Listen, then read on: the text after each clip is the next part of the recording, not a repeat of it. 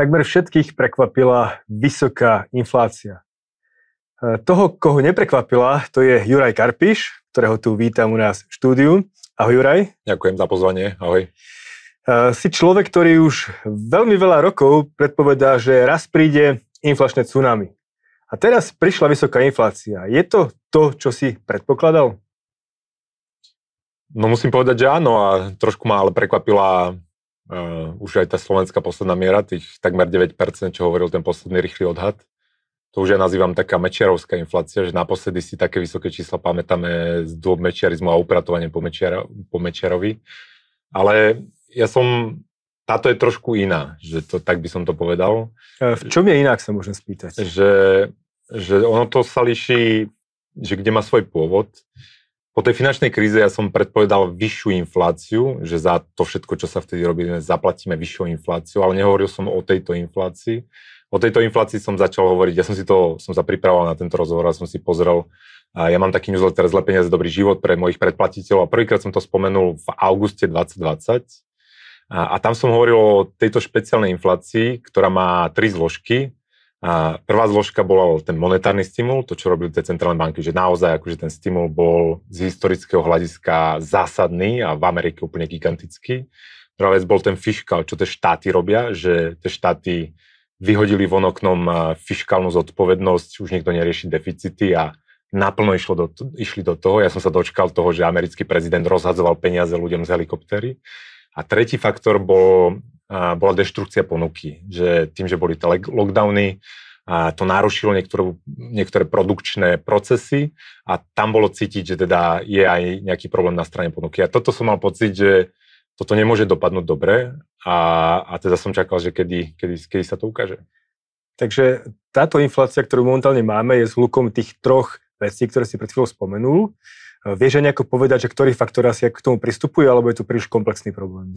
Kľúčový je ten monetárny. Lebo to musíme povedať, že keď sa pozrieme na americké doláre a na to, čo robil Jerome, Jerome Pavel začiatkom 2020, on sa splašil, lebo vtedy, neviem, či si to pamätáš, ale v marci bol problém na trhu amerických dlhopisov, že chvíľku začali rásť výnosy amerických dlhopisov, čo prekvapilo úplne všetkých, lebo všetci čakali, že však to je safe haven, bezpečný prístav v takejto kríze musia výnosy na amerických dlhopisoch klesať, lebo každý sa utieka do amerických dlhopisov, ale bol tam krátko pár dní, keď začali stúpať. A podľa mňa toho tak vydesilo, že tie programy, ktoré vznikali pol roka, mesiace počas tej finančnej krízy použil a, a dal tam naozaj obrovskú kopu nových peňazí a keď si to dáme, že medzi rokmi 2019 a 2021 tak pribudlo 40% nových dolárov.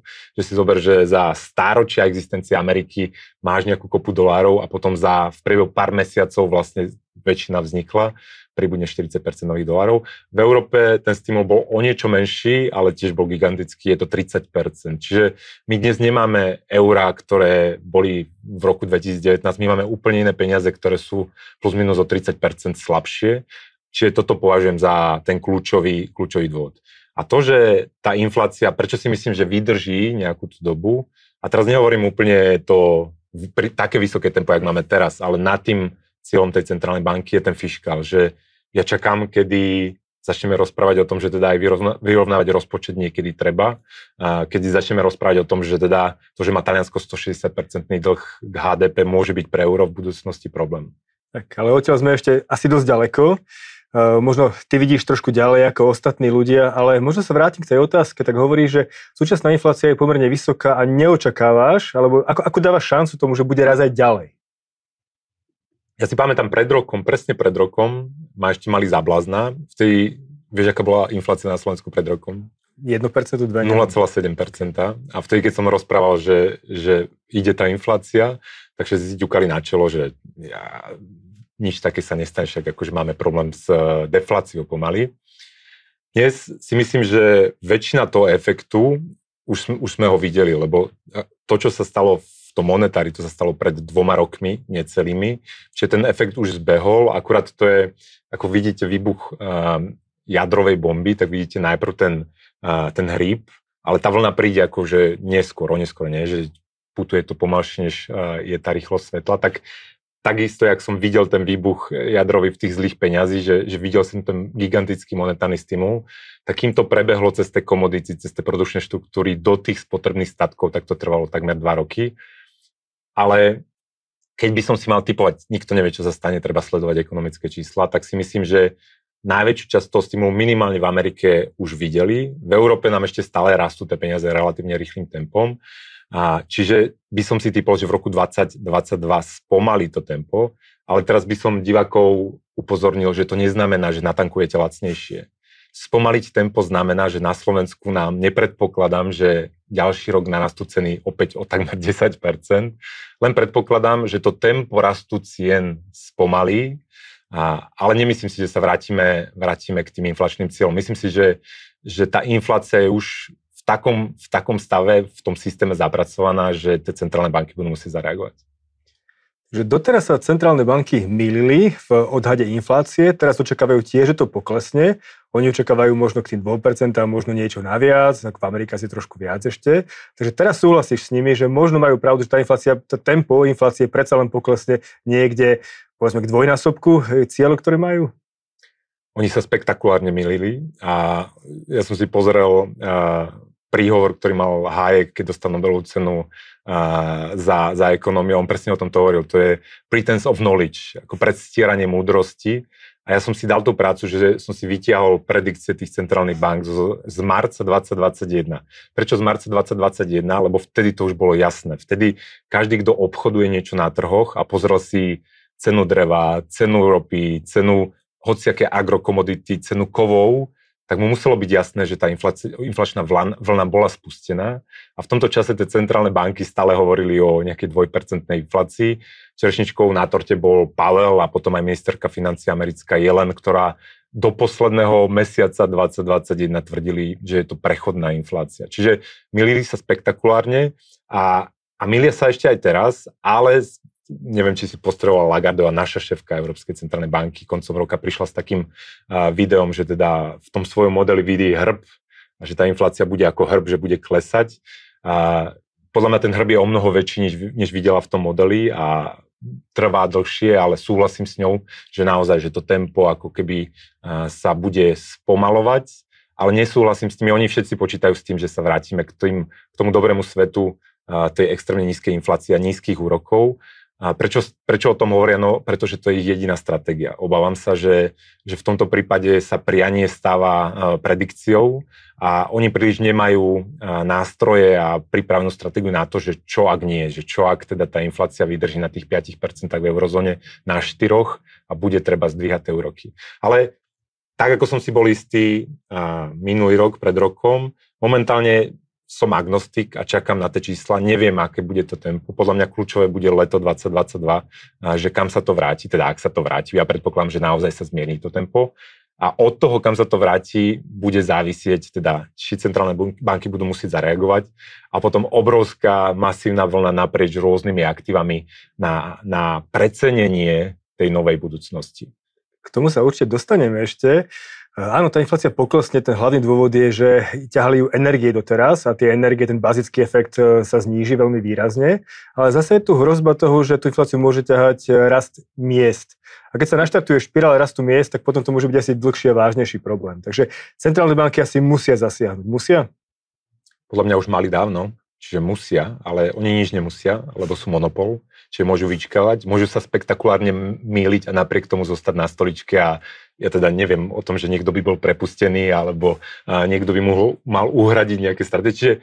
Môžu sa miliť, ale musia, podľa mňa budú musieť zasiahnuť. A to mnoho ľudí podceňuje, lebo si uvedomujú, že Taliansko má vysoký dlh, ECBčka začne dvíhať úroky, no nepomôže Taliansku a Taliansko malo problém a išiel do defaultu takmer pri dlhu 130% HDP, teraz má 160% HDP, preto používajú takú skratku, no nemôžu dvíhať úroky, tak ich nebudú. Keď ale centrálna banka bude ignorovať uh, tú vyššiu infláciu, ja úplne s tebou súhlasím, že tie mzdy to budú ťahať v tejto fáze, že doteraz to ťahali uh, tie vstupy komodity energie a momentálne už aj tá pracujúca chudoba si uvedomila, čo sa stalo a uverila tomu, že teda napriek tomu, že niektorí nečítajú ten môj newsletter, už pôjdu za tým šéfom a povedia, že teda daj mi plus 9%, aby som bol na nule. A to ešte bude následný druhotný efekt, ktorý uvidíme teda v cenách tých statkov. No ale keby tá centrálna banka toto ignorovala, tak vyšiel signál. A vyšiel signál tým trhom, že, že ja mám ten cieľ niekde vyššie. A ten cieľ nejakej dlhodobej cenovej stability.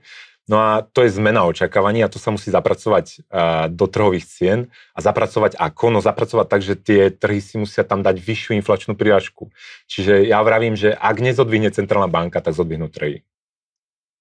A nakoniec bude aj tak musieť zodvihnúť tá centrálna banka. Jedna sa tu dva princípy, ktoré vlastne bude musieť zmeniť centrálna banka. Prvý je, že možno dvíhať úrokové sadzby. Otázka je, nakoľko asi dvíhať. A druhý princíp je znižovať kvantitatívne uvoľňovanie, ten objem nákupov cených papierov, ktoré robí. A to asi bude mať zásadný vplyv na všetko, čo momentálne vidíme. Ja by som to rozdelil na dva príbehy. Jeden je ten americký a druhý je európsky. Začal by som v tej Amerike. Aj v Amerike ešte beží kvantitatívne uvoľňovanie. Napriek tým rečiam, napriek tomu, že teda aj tam majú vysokú, veľmi vysokú, historicky vysokú infláciu, a že sa už hovorí o taperingu, čiže o nejakom stiahovaní tých eur z obehu, tak stále je tam stimulácia, to znamená nulový úrok, stále beží kvantitatívne uvoľňovanie. Ale keď sa pozrieme na peňažnú zásobu, čiže na to, to prapôvodcu tej inflácie, tak tá peňažná zásoba im už nerastie rýchlým tempom. Že kým začiatkom roku 2020 to bolo 30% medziročne, on to postupne vyklesalo, už je to pod 5%. Historicky sa pozrieme, že keď sa dostala rast peňažnej zásoby na tak nízke úrovne, tak do roka až do dvoch prišlo ekonomické spomalenie alebo prepad na akciových trhoch. Čiže podľa mňa aj preto si myslím, že tam už akože väčšinu toho efektu majú za sebou a bez ohľadu na to, kedy začnú vypínať to kvantitatívne uvoľňovanie alebo z, zvyšovať tie úroky, tak tam akože tá, tá monetárna politika už je trošku prísnejšia a, tie efekty budeme vidieť na ekonomika na troch. V Európe nám tá peňažná zásoba ešte stále rastie 10% medziročne, čiže je to relatívne vysoké tempo a tam bude strašne dôležité marcové stretnutie. Neviem, či si sledoval stretnutie v decembri, tam Lagardová, keď vytiahla tú gulu a hovorila o tom hrbe, tak vravela, ja tam nevidím zvyšovanie úrokov v roku 2022, nech sa deje, čo sa deje na poslednom pred týždňom už bola zneistená, trošku oplašená a už vravila, uvidíme, nevieme, pozrieme sa na čísla, počkajte na marcové stretnutie.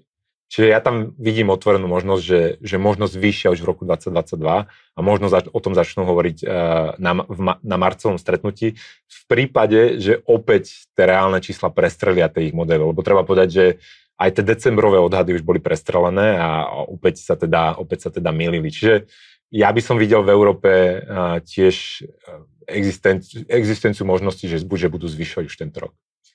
Čo to bude znamenať ale pre trhy, pre ľudí, pre infláciu?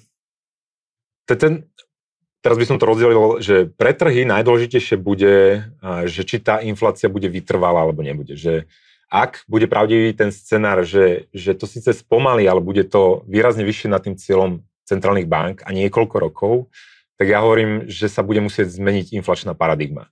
Doteraz desiatky rokov, 30-40 rokov žijeme vo svete, keď každý hovorí o tom, že úroky klesajú, a vysoký rast cien nie je problém, že toto sú problémy dávne prekonané a my bude, dožijeme v prostredí klesajúcich úrokov. Prečo je to dôležité? Preto to je dôležité, lebo potom dlh, vysoký dlh nie je problém v toto momentálne všetci veria a ešte stále veria. Dlhopisový trh stále verí tomuto scenáru, preto je na americkom dlhopise 10-ročnom stále tých plus minus 2%. Ak tá inflácia ale vydrží niekoľko rokov, to znamená 2, 3, 4 roky, cez tie mzdy, cez tie drahšie energie, drahšie komodity, tak podľa mňa toto sa bude musieť zmeniť. Zmení sa inflačná paradigma. To znamená, že do tých diskontných modelov tých aktív, či už sú to akcie, dlhopisy, nehnuteľnosti, sa budú musieť zapracovať vyššie úroky a to znamená čo? To znamená úpravu cien väčšinou smerom dole o desiatky percent. Čiže to sú trhy. A ja neviem, či sa tá inflačná paradigma zmení. Neviem, či sme v tom bode kľúčovom za tých 40 rokov. Možno to sa to stane neskôr alebo nie, ale tá možnosť je otvorená. Druhá vec je, čo spravia centrálne banky. Podľa mňa minimálne naznačia zvýšenie alebo niečo zvýšia a budú čakať a budú dúfať, že teda prehrmí ten inflačný problém, že sa to vyrieši samo. A možno tých pár drobných zvýšení ešte nič nepokazí, ale ak by sa s tým hýba, ak by ECBčka hýbala tým úrokom výraznejšie, tak podľa mňa ako vyskakuje tam potenciálne množstvo rôznych neviditeľných rizik v podobe predlžených štátov alebo rôznych predlžených subjektov, ktoré, ktoré fungujú len vďaka tomu, že sa lacno refinancujú. Presne tam smeruje aj moja otázka. Jednoducho máme tu obrovské množstvo dlhu, e, najväčšie v histórii. Máme tu zároveň práve tú podporu nulových sadzieb a kvantitatívne uvoľňovania. Dokáže ekonomika, dokážu štáty niektoré, ako je Taliansko, Grécko, ustať práve to, že tá podpora sa zrazu zmenší radikálne? To budeme testovať, podľa mňa. Že teda, ak vydrží tá inflácia, ak tie centrálne banky budú musieť zareagovať, tak presne tieto scenáre budú otestované, že koľko unesie koľko unesie zvyšok investorov do talianského dlhu, lebo musíme povedať, že investori do talianského dlhu, z talianského dlhu posledných, ja neviem čo, 5, 6, 7 rokov utekali a jediný, kto nákupoval, bola Európska centrálna banka. A, a teraz si predstav, že by Európska centrálna banka mala predávať talianské dlhopisy. To je nepredstaviteľné. Pre mňa je to nepredstaviteľné. A preto vidím, že v prípade, že inflácia vydrží, v prípade, že ECBčka bude musieť ako sprísňovať, tak ja tam vidím potenciál kopu rôznych zaujímavých scenárov a jeden z nich je nejaká forma reštrukturalizácie talianského dlhu. To samozrejme nebude malý problém, keďže talianský dlh už nie je najväčší v Európe, Francúzi ich predbehli v absolútnom uh, meritku, ale, ale bude to relatívne veľký problém, keďže ten talianský dlh, a teraz si poviete, že kto má talianské dlhopisy, mňa sa to netýka, no týka, lebo naše banky majú talianské dlhopisy. Talianský dlh je v európskom bankovom systéme na druhej strane našich vkladov. Čiže v prípade, že má problém talianský dlh, tak majú problém európske banky a treba to nejak riešiť. Tam ešte ale nie sme. To hovorím len te potenciálne problémy, ktoré by mohli byť vyvolané tým, že Európska centrálna banka bude zvyšovať. Takže teoreticky sa môže opakovať situácia spred dekády, kedy sme tu hovorili o európskej dlhovej kríze a opäť sa otvoriť všetky tie problémy. Čo s eurozónou? Taliansko pomalo išlo do defaultu pri dlhu 130% k HDP. 130% štátneho dlhu k talianskému HDP. Dnes má 160. Čiže podľa mňa je všetko otvorené a kto si nevie predstaviť, že centrálna banka musí zvyšovať úroky, nech sa pozrieť do Českej republiky. V Českej republike tiež mali 1-2% hypotéky a teraz je tam základná sazba 4,5%, hypotéky sú za 5-6%. Čiže ono sa ten osud môže veľmi rýchlo otočiť a to je taký ten klasický, to sa volá finančný cyklus, že jedna vec je ekonomický, ten je definovaný tou nezamestnanosťou, ale ten finančný cyklus je dlhší, má zvyčajne plus minus 20 rokov a ten presne de- definovaný skôr tým, ako tie centrálne banky cez tie zlé peniaze stimulujú tie ekonomiky, znižujú tie ruky, znižujú nafúkne sa ten dlh, ľudia nákup, naberú hypotéky, nákupia si nehnuteľnosti, no ale potom ich pricvikne tá inflácia, teraz tie ceny statkov, centrálne banky sú donútené dvíhať ten úrok a potom to začne praskať. A uvidíme teda, že či vstupujeme do tej korektívnej fáze toho fiskálneho cyklu, ktorý je definovaný buď finančnou krízou alebo problémy, problémami domácnosti so splácaním dlhu alebo nejakou formou reštrukturalizácie štátnych dlhov. Ešte skoro, ešte sme na začiatku, vravím, ešte máme nulu, na Slovensku žijeme ekonomický zázrak, máme 8,5% infláciu a ja nájdem blázna, ktorý mi požiča na hypotéku za 1%, ktorý mi platí 7,5% reálneho výnosu za to, že si zoberiem jeho peniaze. To nie je blázon, to je Európska centrálna banka. Čiže ešte, ešte tam nie sme, ale vidím tam potenciálne rizika, ak teda tá inflácia vydrží. Inflácia ten kľúčový ukazovateľ a inflácia v lete 2022 nám veľa povie o tom, ako je, aké budú ďalšie scenáre. Takže finančnú krízu sme dlho nemali a asi, asi je prirodzená finančná kríza, aj napriek tomu, že tu máme nejakú podporu Európskej centrálnej banky aj štátov. Myslím si teda, že, že je to niečo, čo opäť sa raz zopakuje?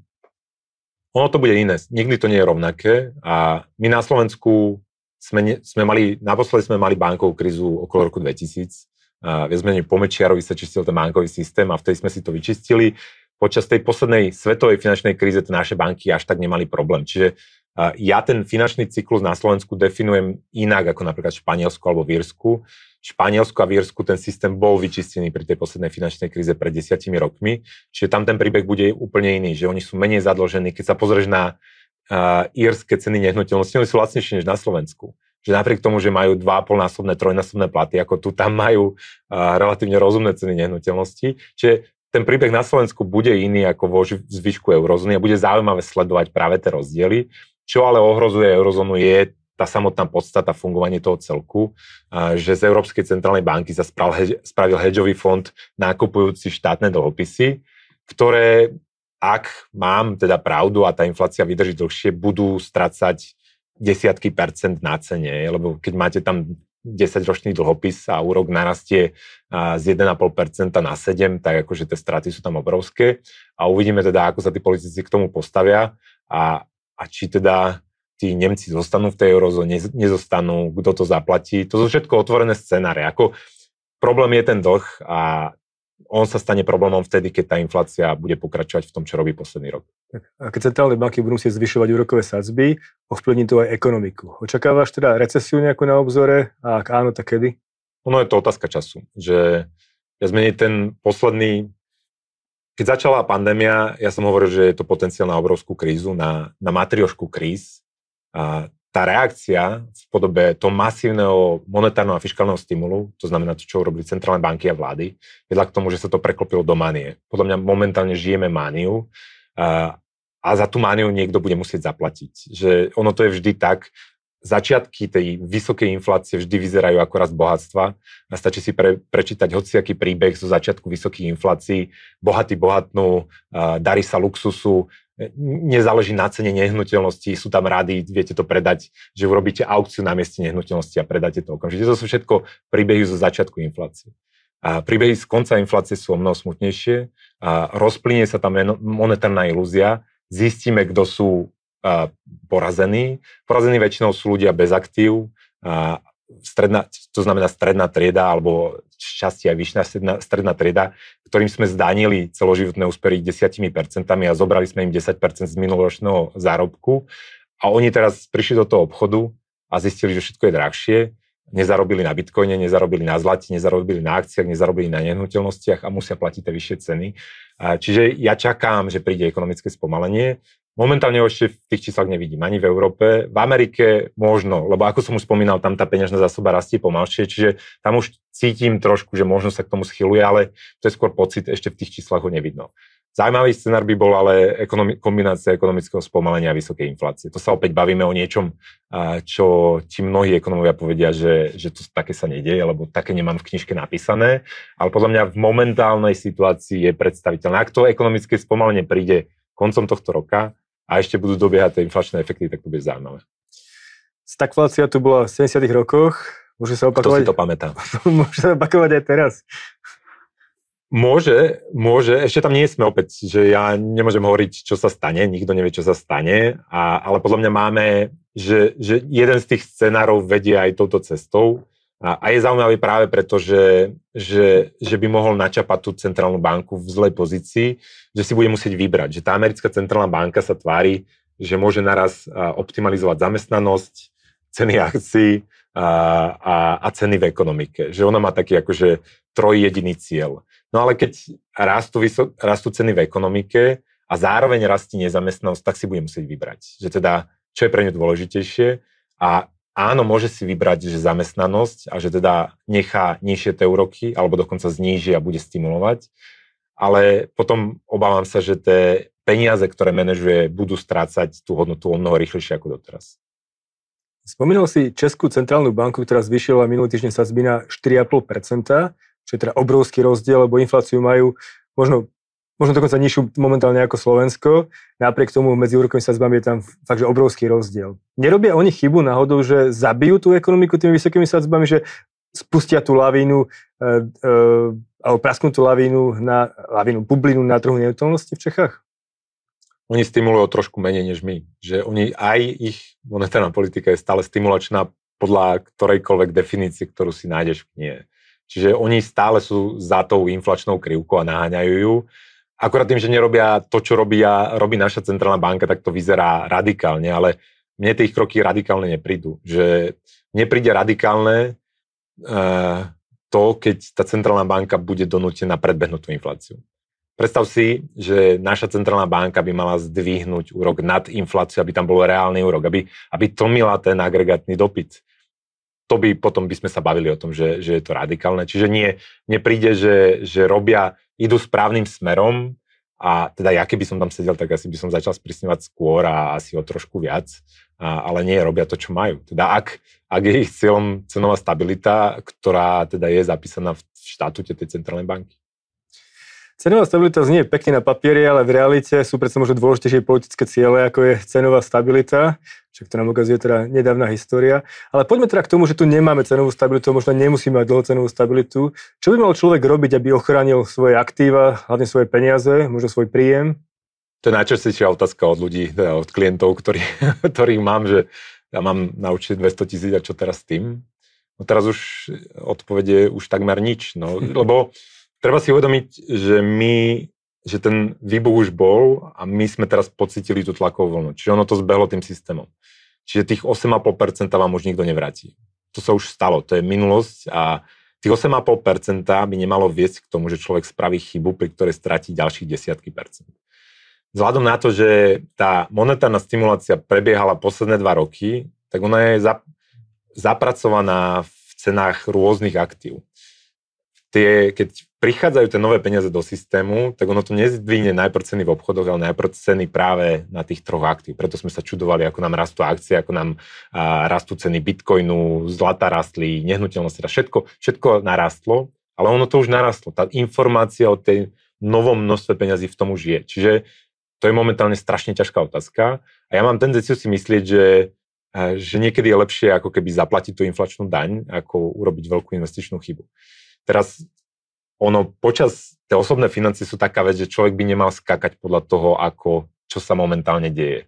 Človek by mal mať trošku konzervatívnejší prístup a tou diverzifikáciou naprieč rôznymi druhmi aktív, čo sú akcie, nehnuteľnosti, zlato, nejaká finančná rezerva, možno nejaké krypto, zabezpečí, že nech sa deje, čo sa deje, nech, nech sa deje akýkoľvek scenár, tak ja dosahujem relatívne rozumný výnos pri ni- relatívne nízkom riziku. Že nikdy mi nehrozí totálna katastrofa a zaplatím za to troškou výnosu, ktorý som opustil len preto, aby som v tých ako ťažkých časoch nebol úplne na nule.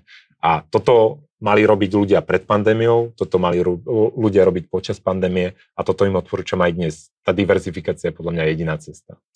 No ale sú aktíva, ktoré sú relatívne drahé, aspoň teda podľa toho, čo nám ukazuje minulosť ako je napríklad, ako sú napríklad akcie, hlavne technologické, a rôzne bubliny, možno, možno aj krypto, neviem, čo povedz mi tvoj názor, ale hlavne aj nehnuteľnosť. A ľudia stále v podstate rozmýšľajú, že možno nehnuteľnosť je ten bezpečný prístav. Keď človek má ošefovanú tú diverzifikáciu, tak potom tí aktívnejší, tí, čo to sledujú a majú pocit, že teda majú nejaký vhľad, môžu s časťou toho majetku sa snažiť ako keby vychytať ten cyklus. To je to, čo ty vravíš, že ja už som to tu spomenul, že mi prídu slovenské nehnuteľnosti drahé, že absolútne relatívne, keď to porovnám s nájmami, keď to porovnám s príjmami ľudí, ktorí tam žijú, keď to porovnám s demografiou Slovenska, kde nám klesá počet ekonomicky aktívnych ľudí. Čiže mám pocit, že, že, že nejaký druh aktív je buď lacný alebo drahý a potom podľa toho tú časť toho majetku, s ktorou špekulujem, môžem hýbať. Ale momentálne, ako som už spomínal, akcie mi prídu drahé, teda americké. Treba povedať, že je úplne iný príbeh americké akcie a svetové akcie. Tie americké akcie, keď si pozrieš rôzne ukazovatele, valuácie sú na historických maximách, sú blízko toho, čo bolo počas to, čo sme nazývali technologickou bublinou. Nehnuteľnosti slovenské, tie mi prídu drahé, prídu mi 20 rokov, je to veľmi dobrý investičný. Každý ti povie, že ako sa bohatne na nehnuteľnostiach, každý má tú hypotéku, každý má v tom zainvestované. To väčšinou nebýva dobrý čas na, na nakupovanie čo akože vidím potenciál, a sú tie komodity, lebo podľa mňa nie sme ešte ďaleko v tom cykle komoditnom, čiže mám pocit, že ešte nejaký ten rok to bude trvať a aj keby tá ropa už nerastla, hej, že aj keby ro, inflácia v rope bola 0%, tak pre tie firmy, ktoré to produkujú, sú tam pekné marže, čiže to môže byť akože zaujímavý sektor. Rovnako mi príde lacné zlato, napriek tomu, že nominálne nevyzerá lacné, ale vzhľadom na to, že hovorím, že na trhu je mania, že všetci sú optimistickí, všetci všetko kupujú, to bývajú časy, keď to lac, e, zlato býva lacné, že, lebo zlato je vlastne poistka voči tým zlým scenárom a ten zlý, zlý scenár ešte nikto nebere vážne. Dokonca som prekvapený, ako, ako málo reaguje to zlato vôbec na to, čo sa deje na Ukrajine a, a aké napätie je vlastne tuto nám, u, nás, u nás za dverami. Čiže je strašne málo vecí, ktorých by som s uh, spokojnou dušou ti povedal, že zavri oči a toto môže nakúpiť za hociakú cenu. Ale máme tu, súhlasím určite so zlatom, že vôbec sa nehybe napriek tomu, že tá inflácia je vysoká že ten potenciál tam je spolu s ostatnými komunitami. Uh, tuším, uh, hlavný analytik Goldman Sachs uh, komunitný pred dvomi dňami povedal to, že všetkého je nedostatok, brutálny nedostatok všetkého, v podstate od medí, cez hliník, ropu, zemný plyn, nevie, nevedia kávy, nevedia nič zohnať. Takže asi ten problém môže byť ešte dlhodobejší na tých komoditách, takže možno komodity majú potenciál. Možno hodnotové akcie, ako hovoríš. Ale ľudia, veľa, veľa momentálne, tí najbohatší, držia veľkú časť peniazy v hotovosti, aby možno mohli kúpiť lacnejšie akcie. Čo si o tom myslíš? Mne to nepríde ako zlá stratégia. To je vlastne, tí ľudia majú opciu. Cena za tú opciu je tá ročná inflácia. To znamená, že viete, že strátite, teraz koľko je odhad tej ročnej inflácie na budúci rok. Podľa mňa v Amerike to bude menej ako 7%, keby som si mal typnúť. Ja, opäť, ja neviem nič do budúcnosti. Neberte ma vážne, nikoho neberte vážne. Čiže oni sa rozhodnú zaplatiť tých niekoľko percent stratených na inflácii. Ináč tí bohatí to väčšinou ani nemajú hotovosti, oni to majú v americkom dlhopise, čiže vás zaujíma ten rozdiel medzi nominálnym výnosom amerického dlhopisu a tou realizovanou infláciou. Za, výmenou za to, že, hej, že, že dúfajú, že tá korekcia v tých akciách a, bude rýchla a desivá. A, a tým pádom nákupia za pár percent desiatky percent. Akože to určite niekto aj takto zmyšľa. Ale na vašom mieste, akože na mieste niekoho, kto sa tomu never, nevenuje profesionálne, by som sa k, postavil opatrne a príliš neveril ani svojim odhadom a naozaj išiel skôr cez touto diverzifikácie, že to trošku akože porozdeľovať. S tým, že ja úplne súhlasím s tým, že, že ak príde zmena inflačnej paradigmy, tak ako všetky druhy aktív budú musieť byť precenené a teda ak o čo väčšie prekvapenie, o to väčšia reakcia v tých, tých aktívach bude. No. A má zmysel si brať momentálne ešte stále úvery? Bez debaty. Ja, tak ako hovorím už posledných dva, dva roky asi, že každý, kto hypotéku nepotrebuje, by si ju mal zobrať, lebo momentálne je to arbitráž. Akože centrálna banka vás dotuje 7 eh, percentami v reáli na Slovensku za to, že vy dostanete peniaze a môžete si kúpiť hocičo, čo narastie o 7-8%. Teraz už nevieme, o koľko to narastie budúci rok, ale ak niekto potrebuje financovanie na niečo, tak tá hypotéka je úplne krásny nástroj. A ono je to trošku smutné, lebo nie každý sa na to díva takto pragmaticky a kopu ľudí vláka ten nízky reálny úrok akože do tej dlhovej pasce. Sú ľudia, čo si nerobia Exceli analýzu sensitivity na prípadný rast rokov a keby si už teraz dali do tej hypotéky tie české úroky hypotekárne, tak už majú problém. A týchto ľudí mi je ľúto, lebo tí na konci toho finančného cyklu, niektorí z nich minimálne budú mať problém. No. Takže zobrať si hypotéku určite, ale zase takú, ktorú dokážem splácať, aj keď úroky zrastú prípadne na 3%? Hypotéku zafixovať, lebo ten fix na tých 10 rokov je stále strašne dobrá možnosť. No podľa mňa existuje nenulová šanca, že úroky na terminovaných účtoch počas doby fixácie tej hypotéky budú vyššie než ten nákladový úrok. Čiže zobrať, zafixovať, a, ale takú, ktorú viete po dobe fixácie ako relatívne splatiť. Že, aby vás to necviklo to, to úrokové riziko. Je, že keď to odstrelí, že napríklad sa zobudíte po dobe fixácie a ste v Českej republike, že úroky sú 6%, alebo sa zobudíme v horšom scenári, že úroky sú 10% nad slovenskou infláciou, tak aby to nebol váš problém a aby si to vedeli vrátiť.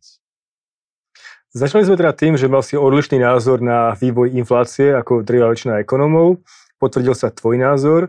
Teraz však sa zdá, že sklzávaš trošku do toho mainstreamu, že tá inflácia poklesne. Takže je, je, je to to, čo očakáva, že opäť prichádzame do toho prestabilného obdobia? Ja si nemôžem vyberať, čo budem hovoriť o tej inflácii. Ja mám nejakú teóriu a plus do nej musím zapracovať to, čo sa deje a na základe toho musím niečo predikovať. Čiže ja nehovorím, že stále príde vysoká inflácia. Nie, niekedy tam naozaj vidím, že je potenciál, ako som si bol pomerne istý, čo sa týka tohto kola, ale momentálne vidím, že, že tie síly, ktoré viedli k tomu, aby tie ceny tak rýchlo rástli, väčšina z nich ako polavila alebo sa zmiernila, čiže na základe toho tvrdím, že, že áno, že to tempo by mohlo klesať. Neviem ešte, kde bude ten vrchol. To, je, to ma samého zaujíma, že či, či na Slovensku strelíme tých 10% a prejdeme do tej definície cvalajúcej inflácie, a to by bolo akože teda podľa mňa celkom, celkom zásadná vec. Čiže to sa ťažko odhaduje, ale ako keby som mal zobrať celý rok 2022, tak myslím, že bude pokojnejší ako 2021. Opäť to neznamená, že nám zlacnejú veci, obávam sa. Tak a to najdôležitejšie bude, či tá inflácia bude na tej súčasnej vyššej úrovni udržaná alebo nebude udržaná po dlhšie časové obdobie. Presne tak, že druhá polka roku 2022 a kam tá inflácia spadne, keď sa prestanú, lebo doteraz všetci sa vyhorajú bazické efekty, zmeny DPH, energie, máš tisíc inflačných rozprávok, ja to tak volám, ale keď všetky výhovorky zmiznú, keď už dúfam, že teda budúcu zimu nebudeme riešiť ani tú pandémiu, tak potom sa ukáže teda, že čo je ten, tá inflačná podstata tej ekonomiky a s čím, treba, s čím majú tie centrálne banky pracovať. Tak na to si počkáme. Ďakujem Jurevi Karpišovi za to, že nám povedal svoj názor na vývoj ekonomiky, inflácia a finančných trhov. Ďakujem za, za to, že si prišiel. Ďakujem za pozvanie. Všetko dobré.